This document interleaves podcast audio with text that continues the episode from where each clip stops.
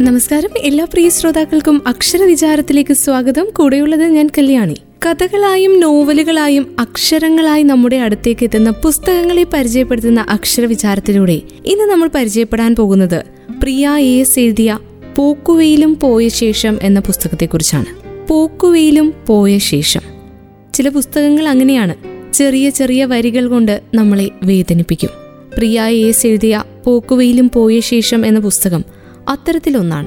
വായനയ്ക്ക് ശേഷം ആ കഥയിലെ അക്ഷരങ്ങൾ നമ്മളെ നോമ്പരപ്പെടുത്തും.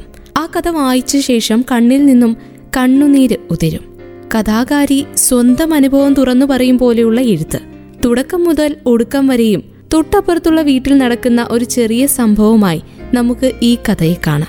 അതുമല്ല എങ്കിൽ നമ്മുടെ കൂട്ടുകാരനോ അല്ലെങ്കിൽ കൂട്ടുകാരിക്കോ അവരുടെ ജീവിതത്തിൽ സംഭവിച്ച ഒരു ചെറിയ ഈട്. അത്രയും അടുത്ത സുഹൃത്തായ നമ്മളോട് പറയുന്ന പോലെയാണ് കഥാകാരി പ്രിയ ഈ കഥ എഴുതിയിരിക്കുന്നത്. തുടക്കം മുതലേ ചെറിയ ചെറിയ സൂചനകൾ തരുന്നുണ്ട് വരാൻ പോകുന്ന നിർഭാഗ്യ സംഭവത്തെക്കുറിച്ച്. അമ്മയും കഥാകാരിയുമായുള്ള സംഭാഷണത്തിൽ നിന്നാണ് പോക്കുവയിലും പോയ ശേഷം എന്ന കഥ ആരംഭിക്കുന്നത്. രാമുവിനെ കാണാൻ പോകണമെന്നും പോകണ്ട എന്നും രണ്ട് തട്ടിൽ മനസ്സ് വിഷമിക്കുന്ന എഴുത്തുകാരി. ഓരോ കാര്യവും ചെയ്യുന്നതിനിടയിൽ അവർക്ക് അത് തന്നെയാണ് ചിന്ത. രാമുവിനെ കാണാൻ പോകണോ? വേണ്ടയോ? അമ്മയും അവരോട് അത് ചോദിച്ചു. രാമുവിനെ കാണാൻ പോകണോ എന്ന് തിരിച്ചു ചോദിച്ചപ്പോൾ ഒക്കെ നിന്റെ ഇഷ്ടം എന്ന് പറഞ്ഞതും അമ്മ തന്നെ. തുടക്കം വായിക്കുമ്പോൾ തന്നെ നമുക്ക് മനസ്സിലാകും. പത്രത്തിൽ വന്ന എന്തോ നടക്കാൻ പാടില്ലാത്തൊരു സംഭവം നടന്നയാളുടെ അടുത്തേക്ക് പോകുന്ന കാര്യത്തെക്കുറിച്ചാണ് ഇരുവരും സംസാരിച്ചു കൊണ്ടിരിക്കുന്നത് എന്ന്. രാമുവിനെക്കുറിച്ച്. അദ്ദേഹത്തിന്റെ ജീവിതത്തിലെ ഏറ്റവും ദാരുണമായ ഒരു സംഭവം നടന്നു. അത് പത്രത്തിൽ വരികയും കഥാകാരിയുടെ അമ്മ ആ പത്രത്തിലെ വാർത്ത വായിച്ചതും. എഴുത്തുകാരി ഓഫീസിൽ നിന്ന് വന്ന് വൈകുന്നേരം ചായ കുടിക്കുന്ന നേരത്ത് ആ പത്രമെടുത്ത് അവർക്ക് വായിക്കാൻ കൊടുത്തതും ഒക്കെ അമ്മ തന്നെയാണ്. അപ്പോൾ മുതൽ എഴുത്തുകാരിയുടെ മനസ്സിനെ അലട്ടിക്കൊണ്ടിരിക്കുകയാണ് രാമുവും ആ പത്രവാർത്തയും. ഞാൻ അവിടെ പോയിട്ട് എന്ത് ചെയ്യാനാണ്? പോകാതിരുന്നിട്ട് എന്ത് ചെയ്യാനാണ്? എന്ന നീറ്റൽ. ആ ഒരു വേദന സഹിക്കവയ്യാതായപ്പോൾ പിറ്റേന്ന് ഓഫീസിലേക്കല്ല രാമുവിന്റെ അടുത്തേക്ക് തന്നെയെന്ന് കഥാകാരി മനസ്സിലുറപ്പിക്കുന്നു. അങ്ങനെ രണ്ടും കൽപ്പിച്ചുകൊണ്ട് രാമുവിന്റെ അടുത്തേക്ക് പോകാൻ ഒരുങ്ങുകയാണ് എഴുത്തുകാരി. അങ്ങനെ പോകാൻ ഇറങ്ങുവാൻ നിൽക്കുന്ന സമയത്ത് അമ്മ പറയുന്നുണ്ട് കാലൊന്നും തീരെ വയ്യ ഇല്ലെങ്കിൽ ഞാനും വന്നേനെ എന്ന്. പണ്ട് രാമു വിട്ടുപോയ സമയത്തൊക്കെ ഇതേ അമ്മ തന്നെ പറഞ്ഞ ശാപവാക്കുകളൊക്കെ എവിടെ പോയി എന്ന് കഥാകാരിക്ക് അപ്പോൾ തോന്നി. ചോദിക്കാൻ ആഞ്ഞെങ്കിലും വേണ്ട എന്ന് വെച്ചുകൊണ്ട് രാമുവിന്റെ അടുത്തേക്ക്. രാമു ആരെന്നോ? പത്രത്തിൽ കണ്ട വാർത്ത എന്തെന്നോ? ആരാണ് കഥ പറയുന്നതെന്നോ തുടക്കത്തിൽ യാതൊരു സൂചനകളും കഥാകാരി നമുക്ക് തരുന്നില്ല. അവർ നമ്മളോട് കഥ പറയുകയാണ്. അവർ നമ്മളെ അവരുടെ അരികെ പിടിച്ചിരുത്തിക്കൊണ്ട് ഇങ്ങനെ ഒരു സംഭവം ഉണ്ടായി. നീ അറിഞ്ഞായിരുന്നോ എന്ന് ചോദിക്കുന്നത് പോലെ ഒരു ആത്മസുഹൃത്തിനോട് തന്റെ ജീവിതത്തിലെ ഒരു ദിവസത്തിലുണ്ടായ കാര്യങ്ങൾ തുറന്നു പറയുന്ന പോലെയാണ് പ്രിയ എസിന്റെ പൂക്കുവയിലും പോയ ശേഷം എന്ന കഥ മുന്നോട്ടു പോകുന്നത്. രാമുവിന്റെ അടുത്തേക്ക് പോകാൻ തീരുമാനിച്ചത് മുതൽ മനസ്സിൽ ഓരോരോ ചിന്തകൾ. ഓർമ്മയുടെ പിന്നാമ്പുറത്ത് ഒളിച്ചിരുന്ന ചിലതൊക്കെ പൊടിയും തട്ടി എഴുന്നേറ്റ് വന്ന് അടുത്തിരുന്നു എഴുത്തുകാരിയുടെ. ആ നാട് തന്നെ പണ്ടെങ്ങോ മറന്നുപോയൊരു നാടാണ്. ആ വീടിപ്പോൾ എങ്ങനെയുണ്ടാവും? രാമുവും ഞാനും പരസ്പരം തിരിച്ചറിയുമോ? ഇങ്ങനെയുള്ള പല ചിന്തകൾ അവരുടെ മനസ്സിലൂടെ കടന്നുപോയി. അങ്ങനെ പോയപ്പോഴൊക്കെ ജീവിതം എന്ന ചെറിയ വാക്ക് വലിയ വലിപ്പത്തിൽ ഇടയ്ക്ക് കയറി വന്നു. ഇത്രയും എഴുതി വായനക്കാരെ അറിയിച്ച ശേഷമാണ് പതിയെ രാമുവിനെ കുറിച്ചുള്ള കഥകളിലേക്ക് അക്ഷരങ്ങൾ വിടരുന്നത്. പണ്ട് സംഭവിച്ചൊരു ഓർമ്മയാണ് കഥാകാരി എഴുതുന്നത്. പണ്ടെങ്ങോ രാമു ലോലയെയും കൊണ്ട് ഫ്ളാറ്റിൽ തന്നെ കാണാൻ വന്നതൊക്കെ കഥാകാരിയുടെ മനസ്സിലൂടെ പുഴ പോലെ ഒഴുകി. ഓർമ്മകളിലേക്ക് ഒഴുകിയിറങ്ങി അവർ. അന്ന് ലോല ഒരുപാട് മിണ്ടിയതായും പിന്നീട് അവർക്ക് മകൻ ശ്യാം ജനിച്ചപ്പോൾ അവനെയും കൂട്ടി വരാമെന്ന് വാക്കു പറഞ്ഞാണ് അവിടെ നിന്നും അന്നവർ പെരിയുന്നതും. ശ്യാമിനെ കാണണമെന്ന് ശരിക്കും പറഞ്ഞാൽ എഴുത്തുകാരിക്കും മോഹമുണ്ടായിരുന്നു. പക്ഷെ എന്തോ പിന്നീട് ഒരിക്കലും രാമുവുമായി കൂടിക്കാഴ്ചയ്ക്ക് അവസരമുണ്ടായില്ല. അങ്ങനെ രാമുവിന്റെ വീടിന്റെ മുറ്റത്തേക്ക് കുറേ നാൾക്കു ശേഷം തന്റെ കളിക്കൂട്ടുകാരന്റെ അടുത്തേക്ക് എത്തുകയാണ് പ്രിയപ്പെട്ട കഥാകാരി. അങ്ങനെ അദ്ദേഹത്തിന്റെ വീടിന്റെ മുറ്റത്തേക്ക് കാറിൽ വന്നിറങ്ങുമ്പോൾ കഥാകാരിയുടെ മനസ്സിനെ വേട്ടയാടിക്കൊണ്ടിരുന്ന അനേകം ചിന്തകളുണ്ടായിരുന്നു. തുറന്ന് മലർക്കേ കിടക്കുന്ന ഗേറ്റിലൂടെ കയറ്റി കാർ നിർത്തിയത് വളരെ പതുക്കെയാണ്. കാറ്റിലൊരില പോലെ അത്രയും പതുക്കെ.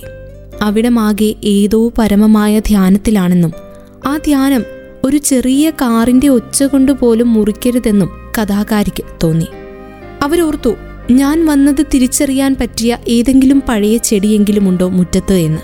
അങ്ങനെ കാറിൽ നിന്നിറങ്ങവേ ചുറ്റും ചെടിമരക്കൂട്ടങ്ങൾക്കിടയിൽ പരതി നോക്കാൻ ഭാവിക്കുമ്പോഴേക്കും ഒരു കണ്ണിമാങ്ങ നെറ്റിയിൽ തട്ടിമുട്ടിക്കൊണ്ട് അടർന്നു വീണു എഴുത്തുകാരിയുടെ സാരിയിലേക്ക്. ഞാൻ ഇവിടെയൊക്കെ തന്നെ ഉണ്ട് എന്ന് പറയും പോലെ.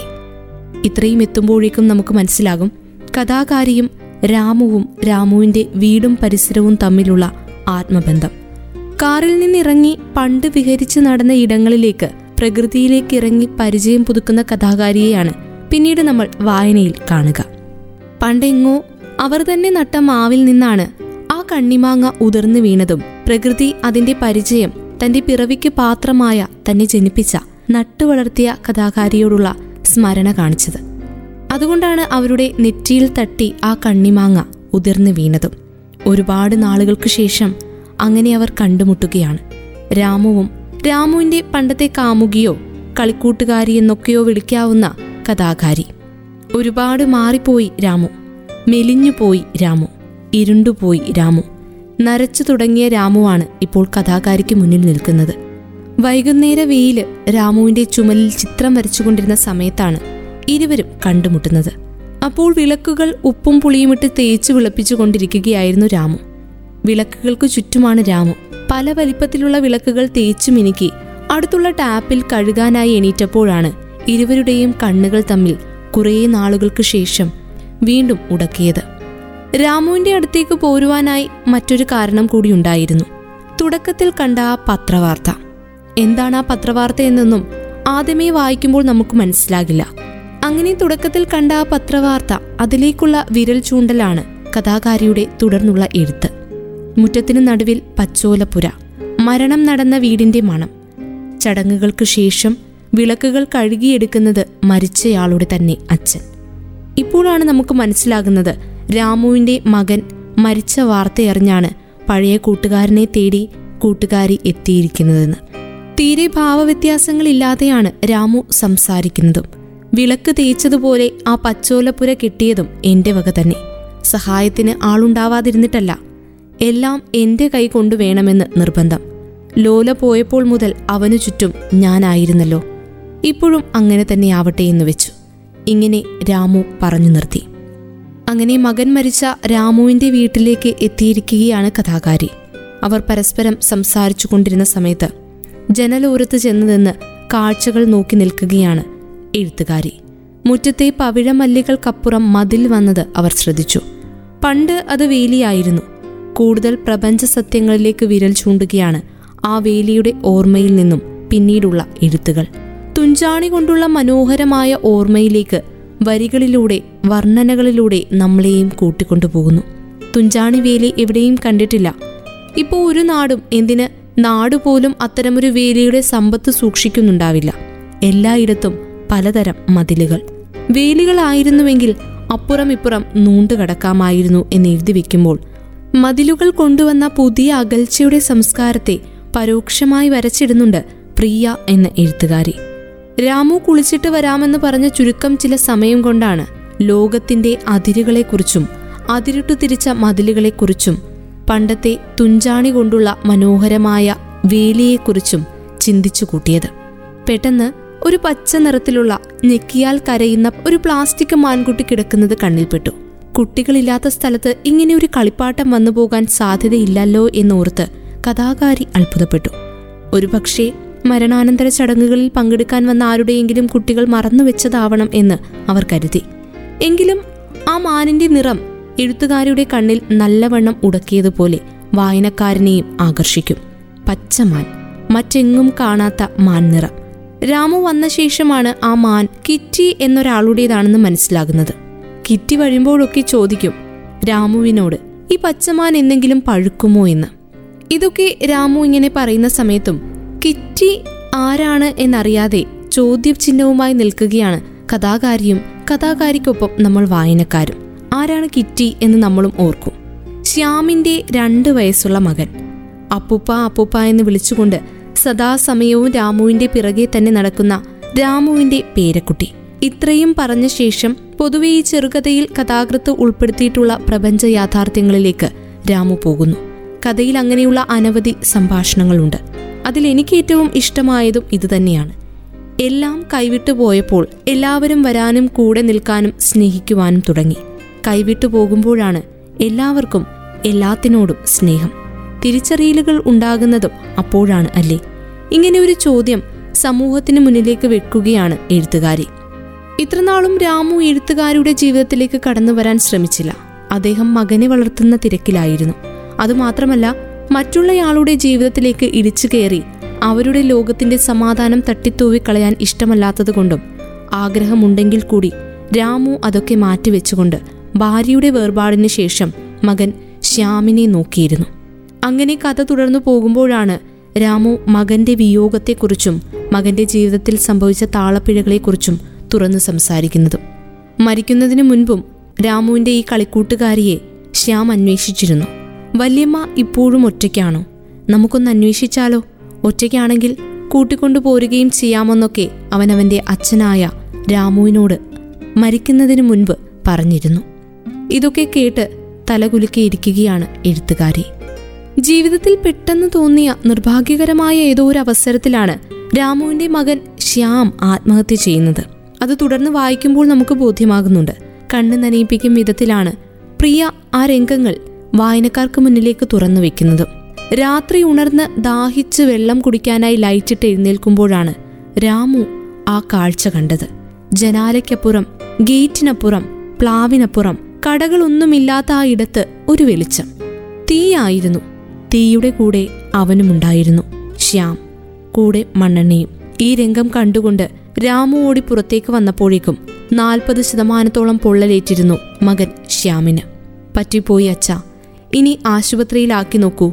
ചിലപ്പോൾ ഞാൻ രക്ഷപ്പെടുമെന്ന് ശ്യാം വിങ്ങിപ്പൊട്ടുന്ന രംഗങ്ങൾ വായിക്കുമ്പോൾ നമ്മുടെ ദേഹവും മണ്ണെണ്ണ പൊള്ളലേറ്റ് വിങ്ങുന്നതായും തൊലി വീകുന്നതായും നമുക്ക് അനുഭവപ്പെടും. അത്രയ്ക്ക് ആഴത്തിലുള്ള വരികളാണ് ഈ കഥയിൽ. രാമു ഇതൊക്കെ എഴുത്തുകാരിയോട് പറയുമ്പോൾ നമ്മളും എഴുത്തുകാരിയാകുന്നുണ്ട്. രാമു തന്റെ പുത്രനെ നഷ്ടപ്പെട്ട വേദന നമ്മളോട് പറയുന്നത് പോലെ എന്നോട് പറയുന്നത് പോലെ നിങ്ങളോട് പറയുന്നത് പോലെ. അങ്ങനെ ആ വേദനകൾ നമ്മളോട് പറയുമ്പോൾ രാമുവിന്റെ ചുണ്ടുകളും വിരൽത്തുമ്പുകളും വരെ വിറയ്ക്കുന്നുണ്ടായിരുന്നു. അല്ലെങ്കിൽ തന്നെ ഒരു പിതാവ് എങ്ങനെയാണ് മകന്റെ മരണത്തെ വിവരിക്കുക? ആശുപത്രിയിൽ വെന്തുരുകി കിടക്കുന്ന സമയത്തും ശ്യാമിനോട് രാമു ചോദിക്കുന്നുണ്ട് മക്കളെ നീയൊരു ഡോക്ടർ ആയിരുന്നില്ലേ? വേറെന്തൊക്കെ വഴികൾ ഉണ്ടായിരുന്നു ഒരു പിടി ഗുളിക ഒരു ഇഞ്ചക്ഷൻ ഇങ്ങനെ നീറി നീറി വേണമായിരുന്നു. അപ്പോൾ ശ്യാം കൊടുക്കുന്ന ഉത്തരം ഈ കഥയുടെ മൂലതന്തു കൂടിയാകുന്നു. അച്ഛ കിറ്റിയുടെ ഏറ്റവും ഇഷ്ടപ്പെട്ട ആ കളിപ്പാട്ടമില്ലേ? ആ പച്ചമാൻ എല്ലാവരും കളിപ്പാട്ടങ്ങളാണച്ച കിറ്റി അവളുടെ കളിപ്പാട്ടത്തെ നിയന്ത്രിക്കുന്നത് പോലെ ആരോ നമ്മളെയൊക്കെ നിയന്ത്രിക്കുന്നുണ്ട്. ഒന്നും നമ്മുടെ വരുതിയിലല്ല. ശ്യാം ഇതൊക്കെ പറയുമ്പോഴും അയാളുടെ ജീവിതം ശിഥിലമാക്കിയ ഭാര്യ നന്ദ ആസ്പത്രി കിടക്കയിൽ തൊട്ടരികിൽ തന്നെ ഉണ്ടായിരുന്നു. എത്രയൊക്കെ വേദനകളും വീർപ്പുമുട്ടലുകളും പ്രശ്നങ്ങളും അനവധി ഉണ്ടായ സമയത്തും ശ്യാമിന് ആപത്ത് വന്നത് രാമു വിളിച്ച് അറിയിച്ചപ്പോൾ എല്ലാ കടുംപിടുത്തങ്ങളും വിട്ട് അവൾ പാഞ്ഞു വന്നു. അവന്റെ അവശേഷിച്ച പ്രാണന് കൂട്ടിരിക്കാൻ. ജീവിതത്തിലെ ചെറിയ ചെറിയ പിണക്കങ്ങളായിരുന്നു ശ്യാമിന്റെയും നന്ദയുടെയും ജീവിതത്തെ ഇവിടെ വരെ എത്തിച്ചത്. ഉള്ളിത്തൊലി പോലെ ഊതിപ്പറത്തിയാൽ ദൂരേക്ക് പറന്നു പോകുന്നത്ര കനമില്ലാത്ത കാര്യങ്ങളെ ചൊല്ലിയുള്ള വഴക്കുകൾ. കോടതിയിൽ വക്കീലന്മാർക്ക് മുന്നിൽ ഘോരഘോരം മത്സരിച്ച് നിർത്തിയ പോയിന്റുകൾ. കാര്യങ്ങളും കാരണങ്ങളും വാദങ്ങളും എതിർവാദങ്ങളും ഒക്കെ ഒരു ഘട്ടം വരെയേ നിലനിൽക്കുകയുള്ളൂ എന്ന് പല വാക്കുകളിലൂടെ പ്രിയ പോക്കുവയിലും പോയ ശേഷം എന്ന കഥയിൽ അടയാളപ്പെടുത്തുന്നു. അന്ന് ആ മരണക്കിടക്കയിലും ശ്യാം വീണ്ടും രാമുവിനെയും രാമുവിന്റെ കാമുകിയായിരുന്ന ശ്യാമിന്റെ വല്യമ്മയെക്കുറിച്ച് അച്ഛനോട് വീണ്ടും ചോദിക്കുന്നുണ്ട്. അപ്പോൾ കഥയിലേക്ക് അന്തഹീൻ എന്നൊരു ബംഗാളി സിനിമയെക്കുറിച്ച് കഥാകാരി പറയുന്നു. ശ്യാമിന് അവന്റെ അച്ഛനെക്കുറിച്ചും ഈ വല്യമ്മയെക്കുറിച്ചും ഓർക്കുമ്പോഴൊക്കെ ഓർമ്മ വരുന്ന ഒരു സിനിമയാണ് അന്തഹീൻ എന്ന ബംഗാളി സിനിമ. വേർപിരിഞ്ഞിട്ടും രണ്ട് സ്ഥലത്തായിരുന്നിട്ടും എന്റെ റെയിൻകോട്ട് എവിടെയെന്ന് പങ്കാളിയോട് വിളിച്ചു ചോദിക്കുന്ന ഒരാളുണ്ട് ഈ പറഞ്ഞ അന്തഹീൻ എന്ന ബംഗാളി ചിത്രത്തിൽ. ആ കൂട്ടുകാരി ആ റെയിൻകോട്ട് എവിടെയാണെന്ന് കൃത്യമായി ഓർമ്മിച്ചെടുക്കുകയും ചെയ്യുന്നുണ്ട്. ഇങ്ങനെയൊക്കെ ഓർത്തോർത്ത് ഒരാൾ മരണക്കിടക്കയിൽ കിടക്കുന്ന ഒരാൾ പറയുമ്പോൾ അദ്ദേഹത്തിന്റെ മനസ്സ് നിറയെ അച്ഛനോടുള്ള വാത്സല്യവും തന്റെ കുടുംബത്തെയോർത്തുള്ള അതിദീർഘമായ സങ്കടങ്ങളുമാണ്. ഇതെല്ലാം ശ്യാം നൊമ്പരത്തോടെ പറയുന്നത് കേട്ടിരുന്ന ശ്യാമിനോട് വഴക്കിട്ട് സ്വന്തം വീട്ടിലേക്ക് ചേക്കേറിയ ശ്യാമിന്റെ ഭാര്യ നന്ദ വിതുമ്പിക്കൊണ്ട് പറയുന്ന രംഗം. എനിക്ക് ശ്യാമിനെ ഉമ്മ വെക്കാൻ തോന്നുന്നു അച്ഛ എന്ന്. അത് കേട്ട് ശ്യാം കണ്ണുകൾ തുറക്കുന്നു. നന്ദ ശ്യാമിനെ ഉമ്മ വെക്കാൻ കുനിയുമ്പോഴേക്കും ശ്യാം ഒന്നുകൂടെ കണ്ണടച്ചു. പിന്നെ ശ്യാം കണ്ണുകൾ തുറന്നതേയില്ല. ഈ ജീവിതകഥകൾ കേട്ടിരിക്കുന്ന എഴുത്തുകാരി എപ്പോഴോ കരയുന്നുണ്ടായിരുന്നു. പോക്കുവയിലും യാത്ര പോയ ആ നേരത്തിന്റെ അറ്റത്തിരുന്നു കൊണ്ട് അവർ വിങ്ങിപ്പൊട്ടി. രാമു അപ്പോൾ വിറയാർന്ന വിരലുകൾ നീട്ടിക്കൊണ്ട് അവരെ ആശ്വസിപ്പിച്ചു. കരയണ്ട എന്ന് പറഞ്ഞു. രാമുവിന്റെ മുഖത്തേക്ക് പോലും നോക്കാതെ പോക്കുവയിൽ പോയ ശേഷം അവിടെ നിന്നും ഇറങ്ങിപ്പോകുകയാണ് എഴുത്തുകാരി. അങ്ങനെ യാത്രയാകുമ്പോൾ അവർക്കരികിൽ എവിടെയോ ആ കളിമാനിന്റെ സാന്നിധ്യം അനുഭവപ്പെട്ടു. പച്ച കളിപ്പാട്ടമായ കളിമാനിന്റെ പച്ചയായ സാന്നിധ്യം. ഈ വരിയിൽ അവസാനിക്കുകയാണ് പോക്കുവീലും പോയ ശേഷം എന്ന കഥ. രാമുവിന്റെ ദുഃഖത്തിനൊപ്പം എഴുത്തുകാരിയുടെ ആത്മസംഘർഷങ്ങൾക്കൊപ്പം ശ്യാമിന്റെ ദുർമരണത്തിനൊപ്പം ജീവിതത്തിലെ ചെറിയ കാര്യങ്ങൾ വിട്ടുപോയ അങ്ങനെ ജീവിക്കാൻ മറന്നുപോയ മനുഷ്യരുടെ കഥ തന്നെയാണ് പ്രിയ എ എസ് എഴുതിയ പോക്കുവീലും പോയ ശേഷം എന്ന ചെറുകഥ. ഏവരും വായിച്ചറിയുക.